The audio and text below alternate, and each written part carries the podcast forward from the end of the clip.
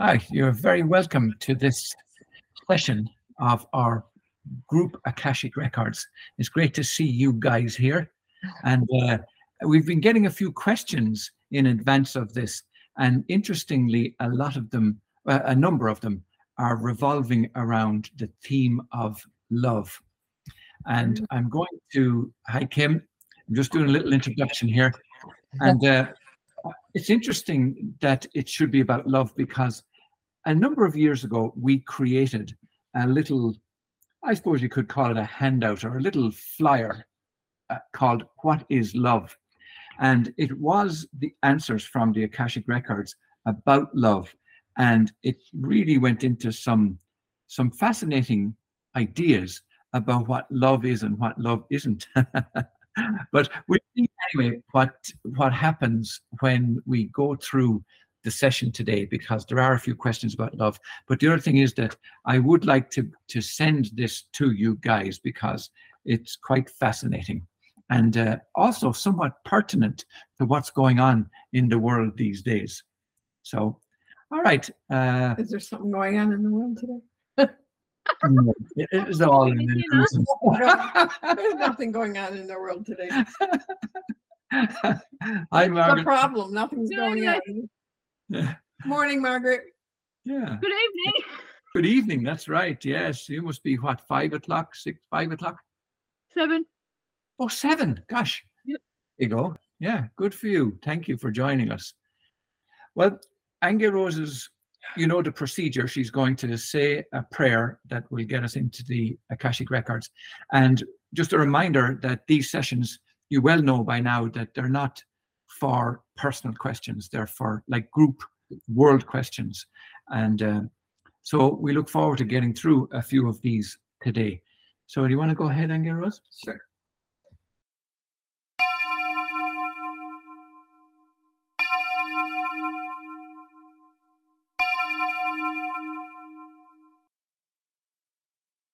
So we're we got a lot of emerald green light today, which of course is a healing color. So what that tells me is there's healing going on or being sent to the earth. Yeah. I got uh, a couple of images which I, I found interesting. And one was that it's like that part of our belief systems, and, and we're talking about kind of world belief systems, not just our own. It was an image of a hook. And it was, you know sometimes a fish can slip off the hook.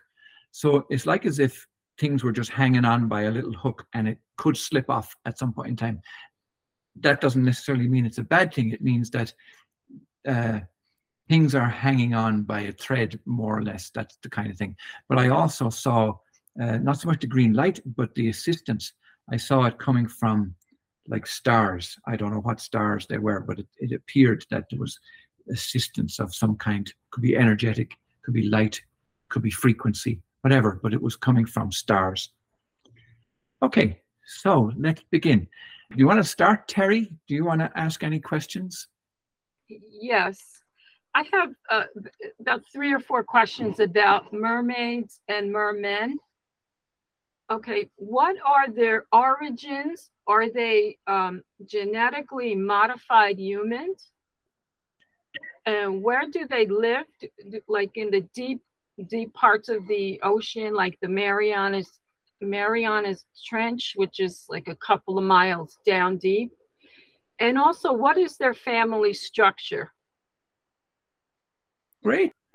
We haven't had questions like that before. I was gonna say, ask my granddaughters. yes, right. Yeah. Uh, they were just talking about having a party, a mermaid party. Okay. Okay, so just a second.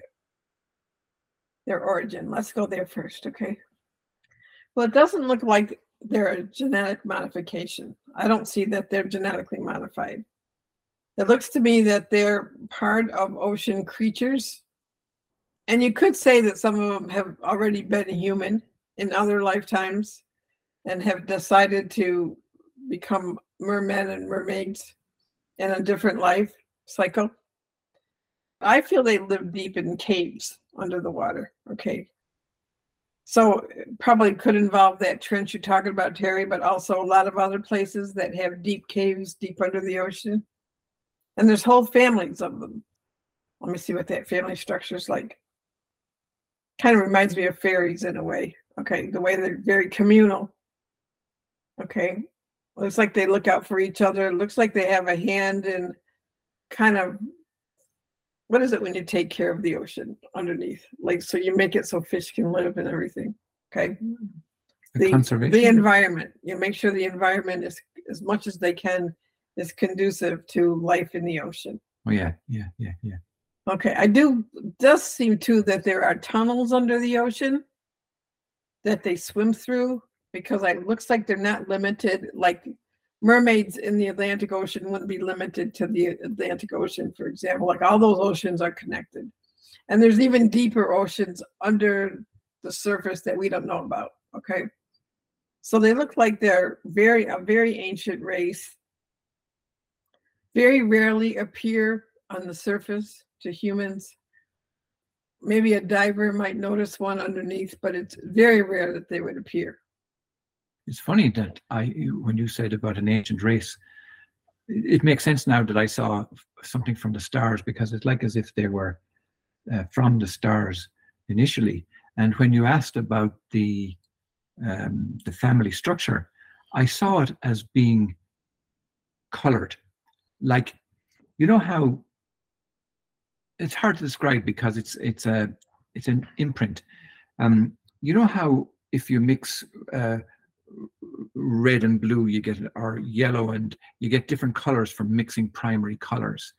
So to me, their family structure looked like the genetics come from the mixing of different light colors, forming new colors, and that seems to be how they they procreate.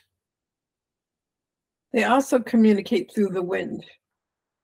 In other words, you wouldn't hear a mermaid communicate with you telepathically, for example. It looks like they speak on the wind. So you'd have to develop an ear for recognizing that and listening to that. But it's much like we would see in the movies when they have a movie about a siren, for example, right? And there's a, an interesting sound that comes along the wind. Yeah. Okay, but it looks like that is how they communicate through sound on the wind. Yeah, it reminds me of a great movie we saw one time that was made in Ireland. I think on the web. Did you did you see it, Margaret? Did you send us a link to it one time? It was some movie about a mermaid on the west coast of Ireland uh, becoming human for desiring to becoming human for a short time or something of that nature. Ooh, the sea, and she's a selkie. A selkie, yeah. Yes, Was a that- basically. Yeah, we saw that that one. She did send it. We saw that when we were in Ireland. no, I, I know we saw it a long number of years ago, but I think recently you did point it Yeah, we out. talked about it recently. Yes, that's right. Yeah, it was on the telly here. Can we cover all those questions, Terry. Yes, thank you so much. You're welcome. Great. Okay, Diane, do you have any questions for Aingeal Rose today? I think yes. On porn, how porn affects um, the planet. Oh, do you have three hours? Okay, just a second. Well, porn is another form of implantation. The source had addressed this many years ago with us that that porn basically implants you sexually for other negative beings to come in and suck off your sexual energy, basically. And it made the point that even looking at a pornographic magazine implants you. So movies, magazines, acting it out, invite all sorts of nasty kind of entities. I'd say that it's definitely a negative program, one that's meant to seduce your energy basically so that you end up being siphoned off by other entities that are not so nice either. Okay. Okay, so basically, sources always advise us that it's not something healthy, really, that it's implantation. I mean, the desire for its implantation, the drive for it is implantation, the acting out of it is implantation. Implantation by not so nice entities. Okay. I think also it binds us to the uh, the physical body in a way that we shouldn't be bound. Um, there's more to it than that, but that's what I feel. It's like being handcuffed. Well, you know, what it does is give expression to people's shadow. That's the other part, okay? Right. And um, you have to really know yourself very well to be understanding what kind of shadow is being you're being attracted to when you get into porn. It's an addictive form of implantation and it's not a healthy thing. Yeah. Did that answer it, Diane? Yes, thank you. Uh, w- Good information. Thank you. Yeah, good. Okay. Shirley. So her first question was, uh, what is the, what is Source's definition of love? And then what is the sound of love in the new earth? So I did ask this question this morning again after you asked it. And basically, Source said, Love is the field of all possibilities. So I guess from that, I, you know, it really is that it is a, an unlimited essence that allows everything to come into being. So one level you could say it's the cause of creation. Another level you could say it's unlimited, has no limits, and has no opposites either and source says um, it doesn't have a sound because if i if it gave it a sound it would be limiting it but you could say that it's all sounds okay all sounds come from love okay so let me just ask about the new earth just because you asked about it just a second see we, we will recognize the new earth not so much by a song or a sound but really our perceptions will change and become much more unlimited and much more all encompassing, much more communicative and cooperative. So it is it's like the essence of love will be more will be demonstrated more in the new earth and our perceptions will change because of it okay but basically source would say all music and all sound comes from love and it's not limited to any particular frequency Okay. Marie, do you have a question? Okay. My question is how do we receive energy from God's to sustain us? I mean, like instead of so we don't have to eat food or anything like that. How can we make that happen? Or can we? Great question. Very good question. Well, we published a book by a, a man called Ray Maor, R A Y M O A M R, M A O R. M A O R, and it was called A Year Without Food. Ray Maor is a breatharian. He teaches workshops around the world to become breatharian. But in this book, he describes the, the pros and cons of moving from eating food to living off light, basically, living off prana yes, it is possible to do that. You know, it's a matter of undoing all of your belief systems that say you have to have food. But it is possible to do. Like Ahonu and I were going to take his course years ago, but he wouldn't let me come because I'm diabetic, and he told me I'd have to not use medicines through the weekend. I'm not in a position to do that right now. Okay, but anyway, um, but he does workshops. In fact, he did one in Sedona, I think, a couple of years ago. And my girlfriend went to it. And uh, it's a lot of fasting in the beginning, water fasting, and then just juice fasting. But through the weekend, you know, you do work with your beliefs about food and you watch what comes up in you because really everything's beliefs. Everything that we experience is, is a result of some belief somewhere. So the same is true about our thoughts about needing food because maybe we could find that YouTube video and send it to them. The- That documentary he did where he was Oh, yeah, yeah. he yeah. actually did a YouTube thing where he had all kinds of doctors watching him and he was secluded in a house and he couldn't have any food or water. And um, Yeah, the they even made him, they even measured the water that he brushed his teeth with. So he had to brush his teeth and then spit it back out in the glass. Yeah, because they regarded anything as being nutrients that might uh, take from the accuracy of the study. I mean, they measured his urine, they measured and anything that he that he was taking in, and anything that was excreting. They measured absolutely everything. It was quite fascinating, actually. Yeah. Well, anyway, the doctors were sure that he'd die. I think it was 10 days, wasn't it? Yeah. 10 days without food or water. They were for sure that all this stuff would happen to him, you know, all these body systems would fail. And they would take his blood every day.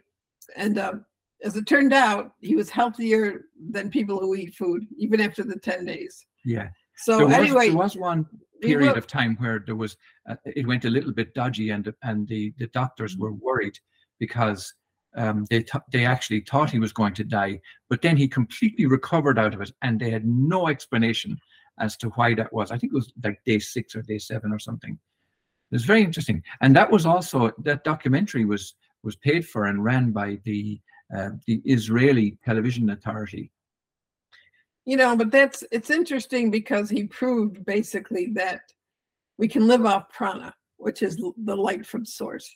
Okay.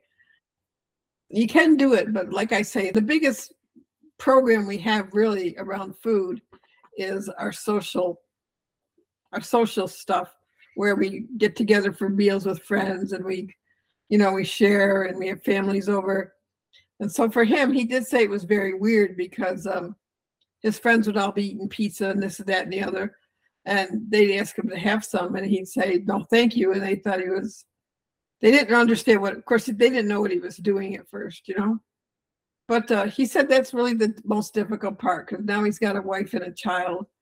And he said it's very difficult not to share meals with them. So, yeah so uh, yeah. fact, so fact so it's, it's We'll send you the link to the book and we'll also send you his YouTube video because he explains a lot of it in there. Okay. Yes, yeah, yeah. There's one other thing about that too. Um, I remember when my children were small and I was vegetarian, and they all wanted chicken nuggets and you know all kind of meat products and stuff, and I found it very difficult to to not eat meat at that time because the whole family, the rest of the family was eating meat, but I wasn't. And and in the same way, when you think about it, if you're not eating anything and you're living off prana, it is very difficult to be in this world in the sense that everybody else is doing it and that's how things are done. But that also shows that it is very much conditioning and perception and that it can be done. But it's like as if you need a collective consciousness almost to move you know that would help everybody move so does that make sense Yeah, proved you can do it regardless, you know? You know what I mean? okay Thank, yeah, thank you. That I I was just wondering how would you do that, you know? So He basically says too when you're when you eat strictly from prana, like he talks about how your urine changes and what comes out of it at first when you stop eating food. And then he talks about how um you get, you start to have very high spiritual experiences because there's nothing in the way, basically. So you're in direct communication with source energy. okay all right thank you Rory. that was a great question okay you, you're up Hi, everybody. Um, I was wondering about when uh, hereditary illnesses or ancestral illnesses is are those carried down through genes or is that a belief? Oh, my grandmother had it, so I'll have it. My mom had it, so I'll have it. So I'm trying to delineate if it is what it is. So source is saying yes and yes. Okay. Yes, it's handed down genetically, and yes, it's a belief. But behind it is always some sort of emotional trauma. So you'd have to start exploring what's the what's the emotional trauma behind blank blank blank, whatever the illness is. Like I have diabetes from my great grandparents, but I've never really I mean, I, the most I could say is that they came through the depression, you know, that they were you know, the type of people who everything was made by hand. They had their root cellar. Grandma made her own juice, blah, blah, blah, you know. But they weren't happy people. You know, they were kind of depressed people. And I think that's part of the the underlying issue, you know, that they came through a depressing time and they still maintain that kind of poverty consciousness throughout the rest of their life. hmm So yes, it manifests as beliefs, it manifests as genes, but genes genetics are beliefs, and there's an emotional uh, trigger behind every illness. Yeah, yeah. If I could add to that too, and Margaret, I know, will identify with this. uh, there's a guy who we I know we both follow, who's a great writer. Thomas Sheridan is his name, and he wrote something last week where he said that a lot of the people who are resisting the power and control issues that are going on today are the very people who went through ancestral trauma. And in particular, he mentioned about the the potato famine in Ireland, about how the British perfected a system of controlling a whole nation of people through power and control and manipulation and controlling their food source and controlling their belief systems. And then went on to say that, you know, the, the, the US did exactly the same thing with Native American Indians, but it's all over the world. Various countries, like the Portuguese and the Spanish with the Mexicans and all of that, it's all over the world, it's pervasive. But his interesting point was that it's the ones who have that ancestral memory that are coming through the genetics who somehow remember and who are now saying, uh uh, we've done this before and we're not doing it again. And in that way, I think there is definitely something about genetics when it comes to illnesses as well. So I think, But like you Angela can undo it. You can Yeah, undo the that's the program. thing. In other words, genetics aren't a death sentence. You, you know, it's not a given Okay. that because you have a genetic predisposition to something that you're going to manifest it. You can undo it. yeah, You know, so because it has a belief attached to it, you can undo the belief in your own consciousness and you can undo the emotion and write a new program. Yeah. For Did- yourself. Did we have an example of that, Aingeal Rose, when we were living in Ireland and there was some negativity about the place, whatever it is? You know how some people can feel energetic imprints and so on. So anyway, we walked around this particular place and we found uh, that there was a soldier had been killed there. Oh, yeah, that was on our property. yeah. Yeah, do you remember that? Mhm. Now, when I say a soldier, that sounds like modern times. No, this is going back perhaps a thousand years, 11, 12, 1300 years. Uh, a warrior. And in fact, we made a video about it. And let me remind myself to send you that too. You guys are going to have a shitload of Yeah. links to listen to. Well, we called it When a Warrior Falls. Yeah. Yeah. When a Warrior Falls. And what it was about was that a warrior fell in battle on- that- on on that- that particular land and the imprint of that tragedy that trauma was still right there it was in, in front of these people's house actually. And the imprint was still there almost as if it was like a, a, a, a hole. A big dark hole. a big dark hole. And so Aingeal Rose and I we went about with the family we went about clearing it and Well, the interesting way Source told us to clear it, because it was a circular driveway, yeah was that we were to walk oh yes counterclockwise around the driveway as if we were walking back into the past. yes Right. And what this soul wanted, it wanted acknowledgement, first of all, uh, because basically said when a warrior falls, the first thing he thinks of is his mother and that he failed. Okay, but the point is, is that in order for, to clear his soul from this property, we had to walk counterclockwise. I forgot how many times around the I circle think it was three and undo the past. And then we had to walk forward clockwise in order to bring him up into the present. Because what he wanted from the family who lived there is he wanted acceptance and acknowledgement. Of course, all the family came out of the house when we were doing that because we were doing During in, the in fact, in fact, our friend Jamie, who belongs to that family, came out and joined us. And it was the most miraculous thing. You could actually feel the unwinding and the and the going forward with the energy and bringing it up to the present. Yeah. And they what they did was they created a little altar to him after that with a candle that they kept lit every night. And it was quite a beautiful thing. It really was. Yeah, and I think So what does that have to do with genetics? Though? Well, why I think, Kim, that's a very important question is because I think right now, what we're doing, and I don't mean Angel Rosna, I mean the world population right now, and each generation is healing our ancestral past. So we're healing those genetics, we're healing those illnesses, and we're healing the stuff that caused trauma that is necessary to heal in order to move into a new earth. So it's a very important question you're asking, and I think it's done. It's done through ancestral healing. But I mean, of course, first healing ourselves by by healing ourselves, we're doing that. Yeah. So Ellen's question is, how can I undo the fear of starvation? Let me just check what the rest of the question was, so I get it in its totality. Uh, she said, "How do I undo the fear of starvation? I remember a past life from the Irish famine. I have to keep the refrigerator stocked and buy in quantity. I need to heal my ancestral past. Good point. Very good point. Yeah. Because if you think about it, Ellen, that's what's going on a lot of times in the world too, right now, where they're imposing fear of food shortages and supply chain problems and all, and they're stirring that ancestral memory. So much so that we're saying, oh, yeah, I remember this. This has happened before.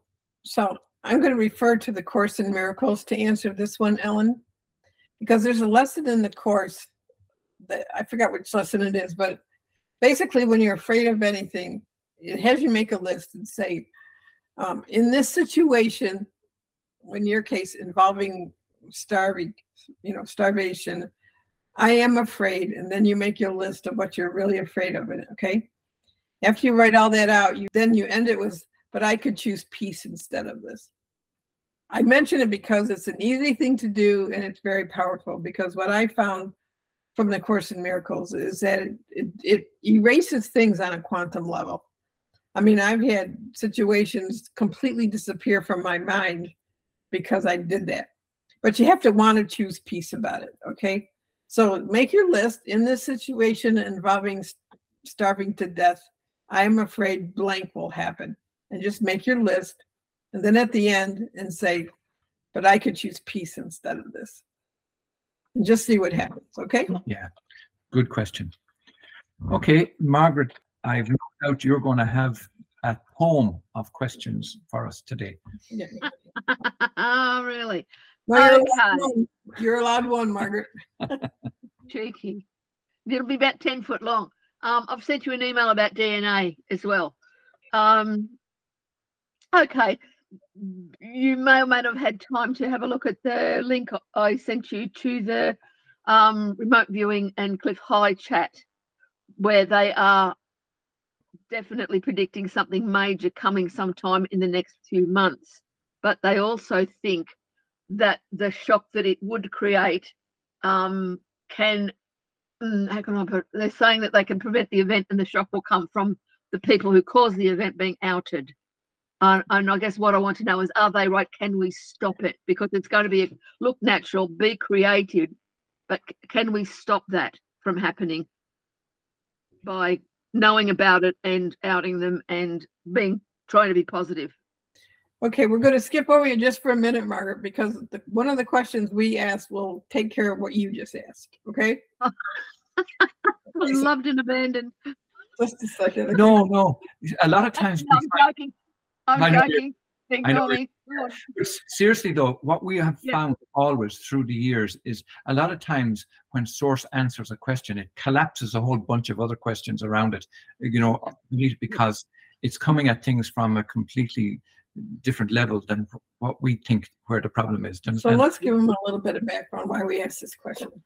Go ahead. Okay, and you all may know, but you know, David Icke, who I've never really followed religiously, I must say, okay. Uh, I watched an interview with him with this man called um, Jean Nolan. Jean spells his name J E A N, okay? Yeah. Yep. And it was just an interview with David Icke about his latest book called The Dream. Okay, and we we got it on Audible after. But the dream really is David Icke going into the degree of matrix manipulation, okay? Even to the point of discussing the manipulation after we die. Okay, and so it's quite mind blowing, I have to say. I mean, a lot of it I knew already, but somehow the way he says it, it just rattled my brain, okay? So we decided to ask Source a question about the matrix. So what's the question? This question about the matrix. Is there a matrix? Know, Uh, what does source say about us being in a matrix and how do we get free from it? all right. So this will answer your question, Margaret, because your question is in the matrix, okay? Source was making a joke about it first and says, well, of course, didn't you watch the Matrix with Neo? Remember that movie? Yes, indeed. Okay, no, it's- just kidding. Okay, hang on. So basically, it's saying the matrix, you have to remember, is an artificial construct. Okay, that's the first thing. Okay, in other words, we just discussed love before being the field of all possibilities. Nothing can touch love. Love has no opposite. But so basically, it's saying anything that's not that is an artificial construct. So you could call the matrix a big artificial intelligence game. And the orchestrators of it have got really good at um, holographic insertions and technology. So does it appear to be real? Yes, but is it real? No. And this is the important answer because it's saying, look, how do you get out of it is stop believing in it. Okay, stop believing you're affected by it because you still have the divine spark of God within you. You can contact that spark anytime by focusing your attention on it. For example, before we get on the call, you know, I took Shirley's question and I was just sitting in, in the living room having my cup of coffee. And I just asked Source, so what would you say to that? And Source answered me immediately. I didn't have to go into the records for an answer. It just answered me immediately. And that's the point it's trying to make that when you fall for artificial constructs as being more powerful than yourself, you put yourself at a big disadvantage. Because part of this waking up period we're going into is to shake ourselves out of this, as David Icke calls it, shake ourselves out of this dream stop believing that all this stuff is so serious that it affects you because you live forever. So, like, what's the worst that could happen on this dimension is you might lose your physical body. Okay, but you live forever. So we kind of have to put things in perspective and stop being so attached to our physical selves because that's where we think we can be injured. Okay, so can we stop the, the negative orchestrators? Yes, you can if you understand that your consciousness, your pure consciousness, your unlimited possibilities. So, as much as they're making up this whole hologram that we find ourselves in called 3D, you can make up any scenario you want as well. I mean, the only thing they've got over us is they have more technology or more advanced technology. But what's more advanced than your divine being who has unlimited possibilities? So basically, its answer is don't be caught up in this stuff. You yes, you can look around and say, oh, you know, we're caught in this control, but we're only controlled if we think we're controlled.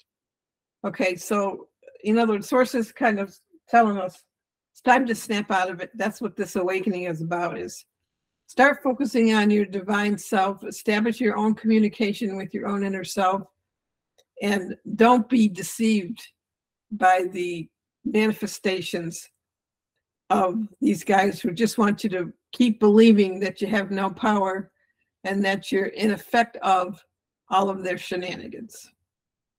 You want to add anything to that? Yeah. No, I, I can't add anything more to that. That that's beautiful and a great question. I know what you're saying, and I take that completely on board. But we're kind of, while we're here being human, we're operating on that level as well. And I suppose for me, I'm, you know, you we saw what happened in Maui. What they've got planned next is bigger than that, and a lot of people are going to be. There's going to be all the, you know, the, the stuff that happened, people dying, and the whole routine.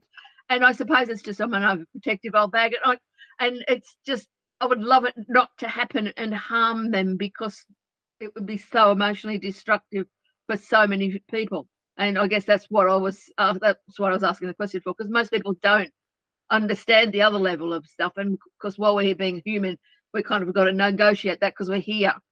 Yes. I mean, you know, That's, that's part of what the awakening is about, though, Margaret. Many people, don't forget, have contracted to leave this planet yeah, during this. this period. I want to go through mm. this whole Yeah. crap that we're going to I go through. Okay. I know. So anyway, and, and there's just as many people that we've heard from from Maui who have plans on rebuilding Maui. So we can't say that the negative agenda is going to win No. because the human spirit has survived many, many cycles when they've tried this stuff. Mm. We're still here. Yeah. Okay. know. We have to remember that yes, we're in a human body, but we're still divinity as well. Divinity isn't someplace outside of us. It's No. within us. In fact, your natural divinity is your kundalini. You know, it's really the the life force of God running up through your body. Okay, so we have to remember who we are. I mean, you know, we keep falling prey to our small selves. That's the deception. That's the trick. That's what they want you to believe. Yeah. I remember when that tsunami hit Indonesia some years ago, and I, I can't remember the numbers, but there was a good few thousand, perhaps eight or 10,000 people died.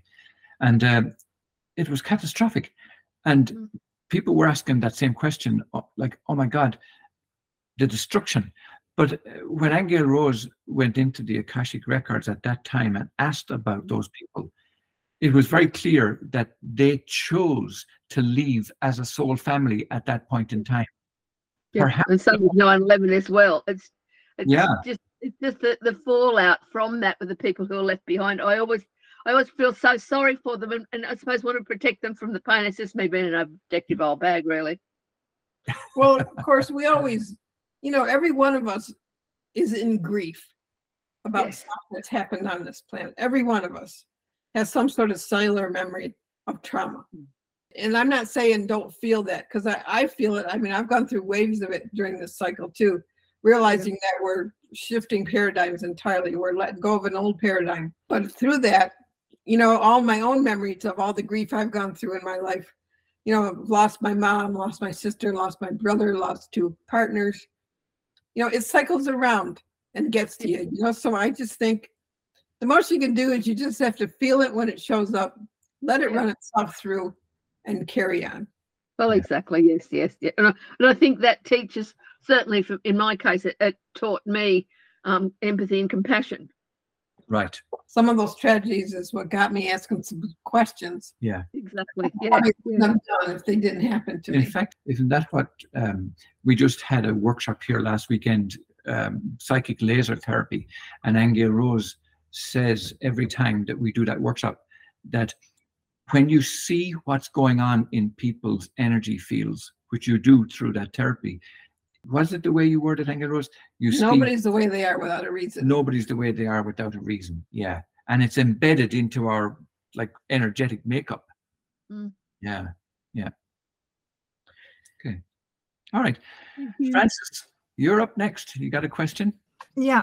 Okay. Uh, my question: um, What is man's purpose uh, in the spirit realm? Is it to go to the highest dimension, like love, or to live with Jesus, or go back to Earth, the Earth plane?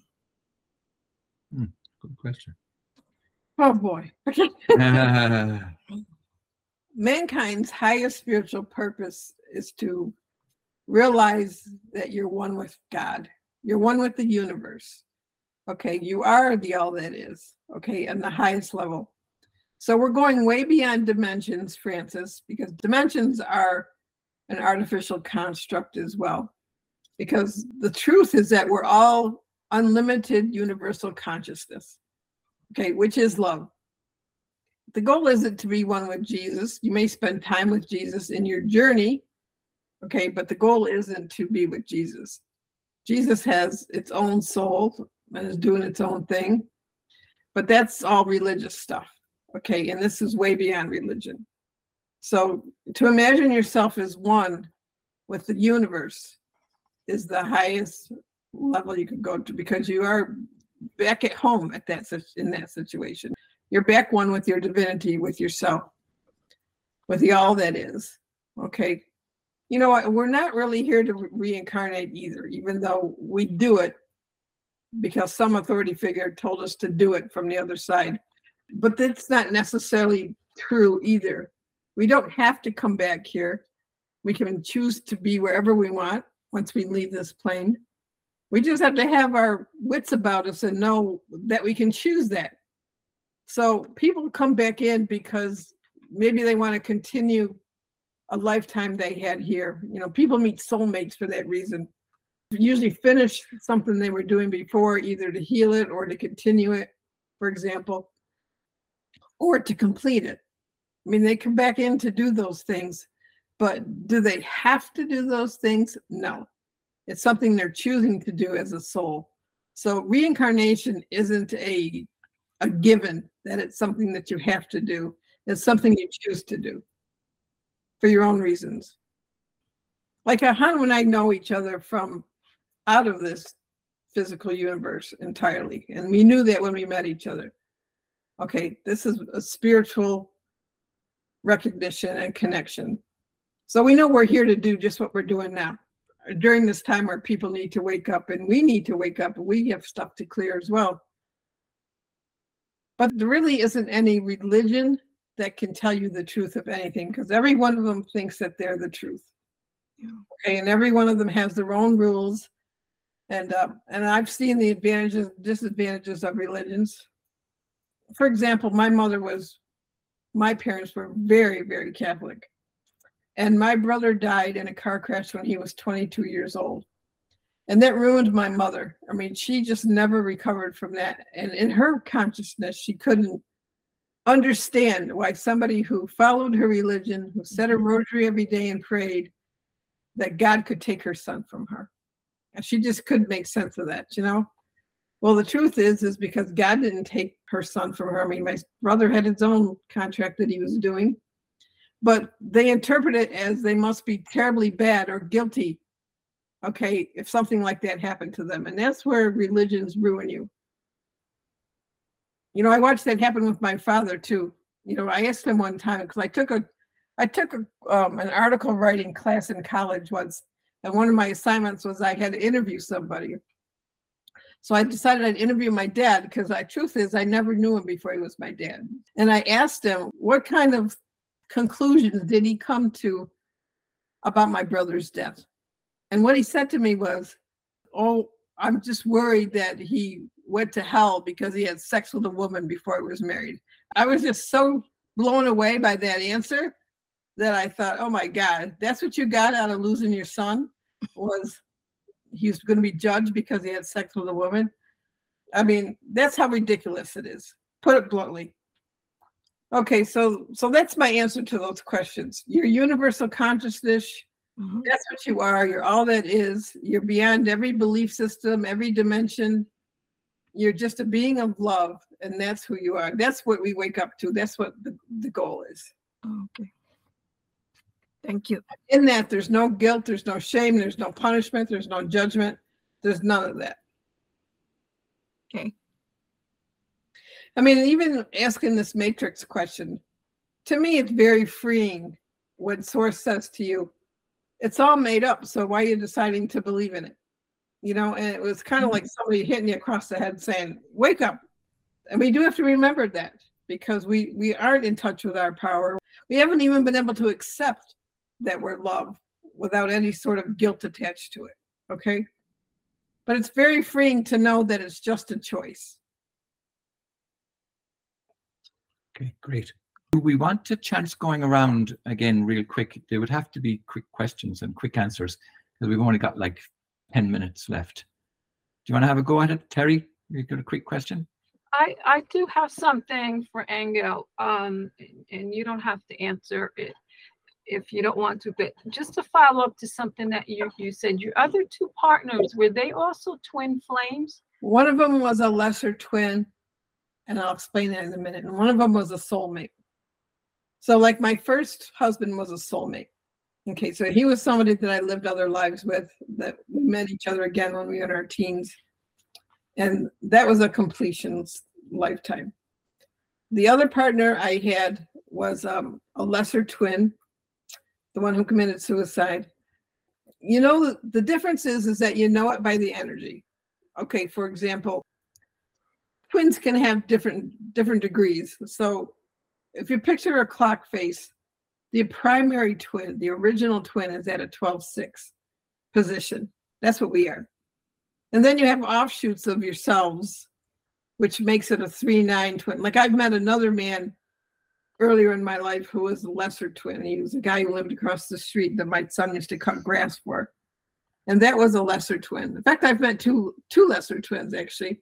Three, actually. Keith was a lesser twin. You're pushing through them, aren't you? But I just think that's that was my that was my like I had to go through soulmates that I had to complete with. I had to go through lesser twins before I could meet uh because he's my primary twin. Did I answer her question with this? You did, yeah. In fact, you know, rather than spending time on that right now, you should know that we have done a course in the past on twin flames and soulmates and how to tell the difference. And we will, I think, run one of those again, perhaps in the new year. So we will let you know about that. You know, suffice it to say that when you meet a twin, you recognize that being as the same as you. There isn't any separation. Where a soulmate, you're aware that they're a distinct being who you've lived other lives with. Yeah. Okay. And sometimes there's competition with the with the soulmate, whereas there's just union with the twin. So that's one way of knowing. But not all twins, when they meet each other, they don't always choose to be with each other. And the reason they don't is because they have other issues in the way. Yeah. Because you can't hide when you meet a twin. There's no hiding, there's no secrets, there's no Yeah. None of that. Okay. Okay. Diane, do you have something? Yes, I would like to ask about my, um, I've been traveling a lot on the road and noticing a lot of, um, the road being torn up, but it doesn't look like it's being worked on. And I've traveled across the US a lot and I'm seeing the same scenario. So uh, my question is, is there a reason for that or that, you know? Hmm. Huh. Are they trying to, you know, kind of lock us in? Good question. No, I don't get that. What I'm getting is that there's a problem with supply chains. In other words, um, you know, as you may have noticed, being told that lumber, for example, has gone sky high in prices, right? Didn't you see that too? Even a piece of plywood that used to cost Yeah. XYZ. So all of those things that have gone into repair, all those prices have gone through the roof, and some of them they can't get supplies when they need them. So you have periods where workers are just off doing something else because they can't complete what they're doing.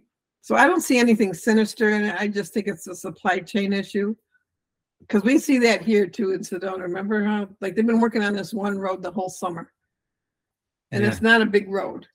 Yeah, and it and clearly it shouldn't be the case because it causes so much backlogs and traffic problems and so Right. on that Right. they normally have cleared in they would have done the whole job start to finish maybe in three or four weeks it's been going on all summer so it's not that they're trying to cause purposely cause these traffic jams No, I don't Yeah. think so. Yeah. I think that we're gonna see that come to a head also, probably within the next year or two.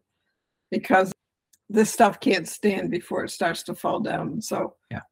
So some of that whole supply chain thing is what's orchestrated, basically to kind of make us dependent on other things.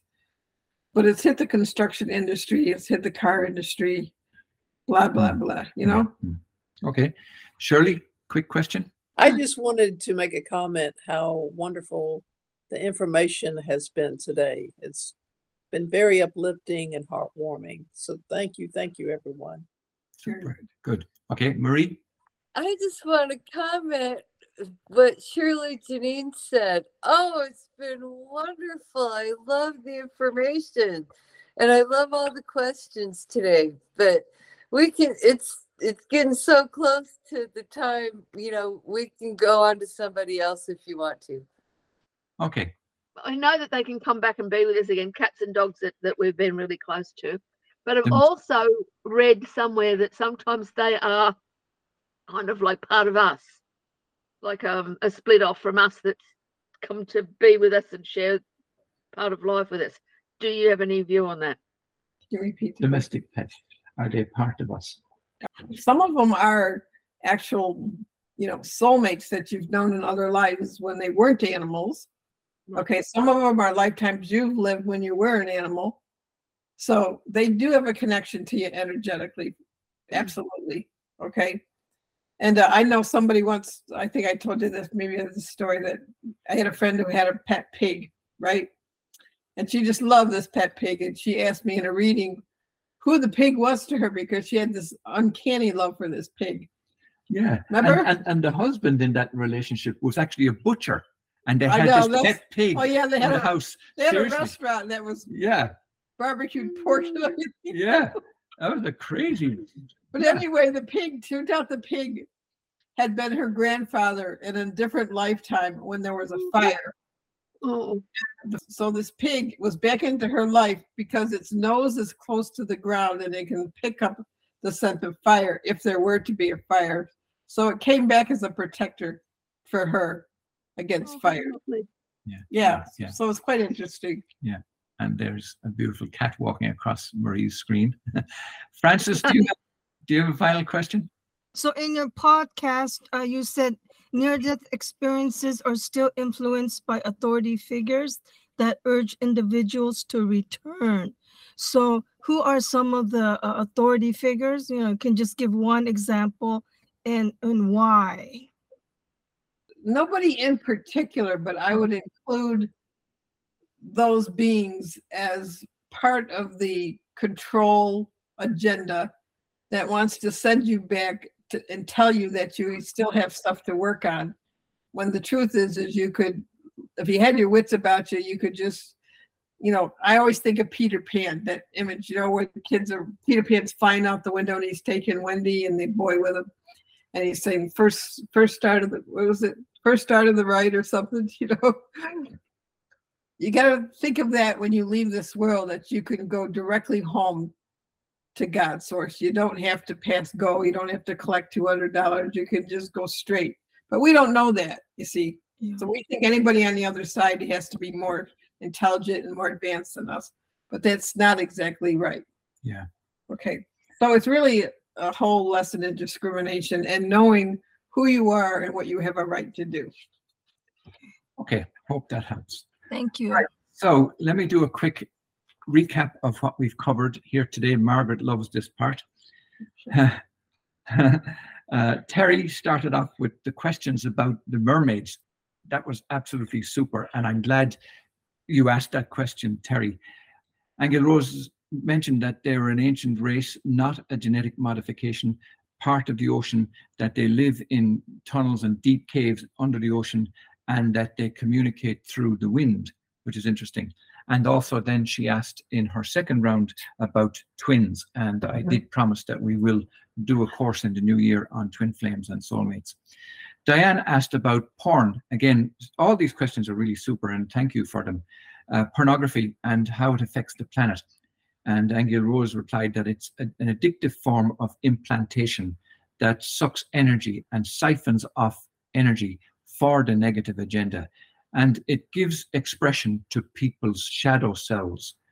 And uh, then her second round of question was about the roads being turned up. And um, we find that that's more or less just a supply chain issue. There's not anything sinister going on about that.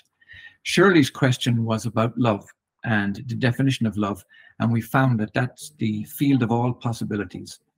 That love, sorry, I'm doing a, a He's doing a cleanse and he's on the hour. He's got to drink his swill. I, I got to drink swill on the art. That was a little reminder. So sorry about that interruption. That love is all sound. Oh, yeah, she asked about the sound of love in the new earth. And love is all sound. All sounds come from love.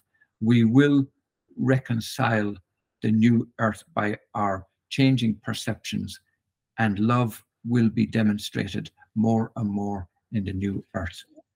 Marie asked about how do we receive energy from God so we don't have to eat. And Aingeal Rose pointed her to the book by Ray Maor. We have a copy of it here too. Actually, uh, remind me, I'll put a link to that, link to Ray in, Maor in his YouTube video. So and the YouTube video, yeah. And the answer is yes, it is possible, but requires undoing all belief systems about it, about food, about our need for food, about the way energy works in our body, and so on. And that everything is belief, and that by being able to uh, not depend on food, it does lead to high spiritual experiences. Kim asked about hereditary and genetic illnesses, and Aingeal Rose replied that uh, yes, but behind it all is emotional trauma. And then we told you the story about when a warrior falls, and we will send you the link to that video too. Ellen asked about the fear of starvation, very valid fear indeed.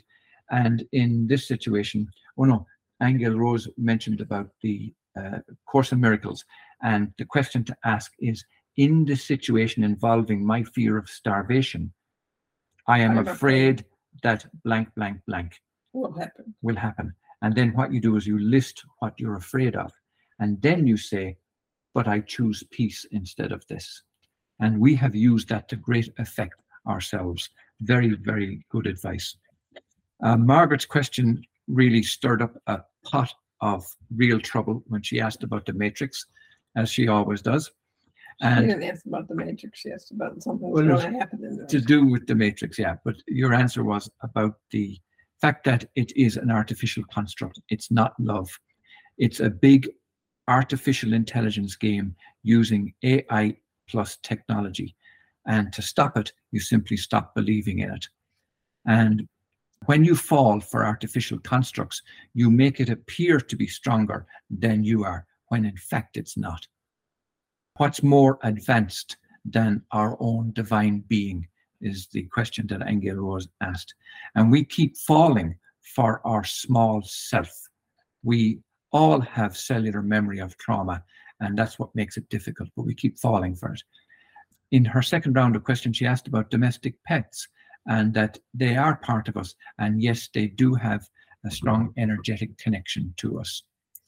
Frances asked about man's purpose in the spirit realm, and mankind's purpose is to realize that we are the all that is. Dimensions are an artificial construct. You may spend time with Jesus, but that's not the goal. The goal is to be one with the universe. That's the goal of humanity. And reincarnation is not something you have to do, it is something we choose to do. And then she mentioned about religions that there is no religion that has the truth of everything. We are all universal consciousness. We are beings of love. And this is what we need to remember. And finally, she finished with the fact that there is no guilt, no shame, no judgment other than what we impose upon ourselves. So that brings us to the end of our session today. I am so thrilled with those great questions and thrilled that you guys are here to ask them because as we have found before, and you may have heard us mention before, it is your energy that brings the brings out the kinds of answers from the Akashic records. It's your individual qualities that help to fine tune and downstep these answers, and they help us all. So we really appreciate you turning up for these sessions. We just want to tell you all real quick that we're we're doing these cleansing programs, and I want to tell you about this company only because they are just so fantastic. But it's a company out of Thailand, and the name of them is ZenCleanz. Okay, it's Z E N C L E A N Z. Okay, and they make these beautiful cleanses. Like Ahonu's doing the liver cleanse right now. It's a one day cleanse. I'm doing the kidney cleanse, which is 30 day cleanse. Okay, but all of their products are fermented enzymes that they've been fermenting for three to five years, all from plants and vegetables. And you know, when you get their products, you you look at the the uh, just the just the packaging is beautiful. You know, can you see Yeah. that? But there's something I That's want my to that's my kidney cleanse Yeah. package right here. there's something I want to point out about it though, that just inside the Well, read package, it. that's what I'm going to read. There's just Just stay with us for a couple of minutes, just so you get an idea what this company is like. yeah, It's not a multi-level marketing thing or anything. They just make cleanses. Okay. There's a flyer just inside the box, and I'll read to you what it says. It says, We have reached the time of awakening and initiated our walk back home from ages of confusion and anguish. Clarity is now rising above darkness as we retrieve our divine purity. We remember our sovereignty. We understand that it is all a dream and that we are the dream, naturally calm, gentle, generous, our loving power is infinite. We are consciously ready for a peaceful ride through eternity. So that's the kind of concept that they're coming from. And it's why we really love not only the product, but the effect of the, the product as well. So we're doing all their cleanses. We will send you the link to those as well You can look at them yourself. yeah. and- and- Okay, they're really awesome though. And um, because I ended up in the hospital twice this half of the year, I just decided, well, because they wanted to put me on all these different medicines and I had asked Source for something healthy that would help me instead and do the same thing but be healthy. And one of the products we got because we signed up for this, we bought this bottle of stuff called mycelium, wasn't it? Mycelia. It's all made from fermented mushrooms. And one of the things my blood work always shows me is high cholesterol, high triglycerides, yada, yada, yada, right? So they wanted me on statins, which I didn't do. But anyway, just from drinking a little bit of this stuff, I think it lasted us a couple weeks, right? Because we both were doing it. I went and had blood work for another doctor I have to see, but all my triglyceride levels are normal. Most of my cholesterols, except one, had come down to normal, which is crazy. Okay. Just from this drinking this fermented mushrooms. So Hmm. we can't say enough about them. That's all. We just want to tell you if you want to clean yourself out, that's Yeah. great. Yeah. Okay. We'll send you that. Like link. Ahonu's been to the bathroom. I I mean, this all morning. This That's liver, enough info. this liver cleanse, you know, gets rid of gallstones and all. That's enough. Turn it red. We've come to the end of our session today. Let me say the prayer to close.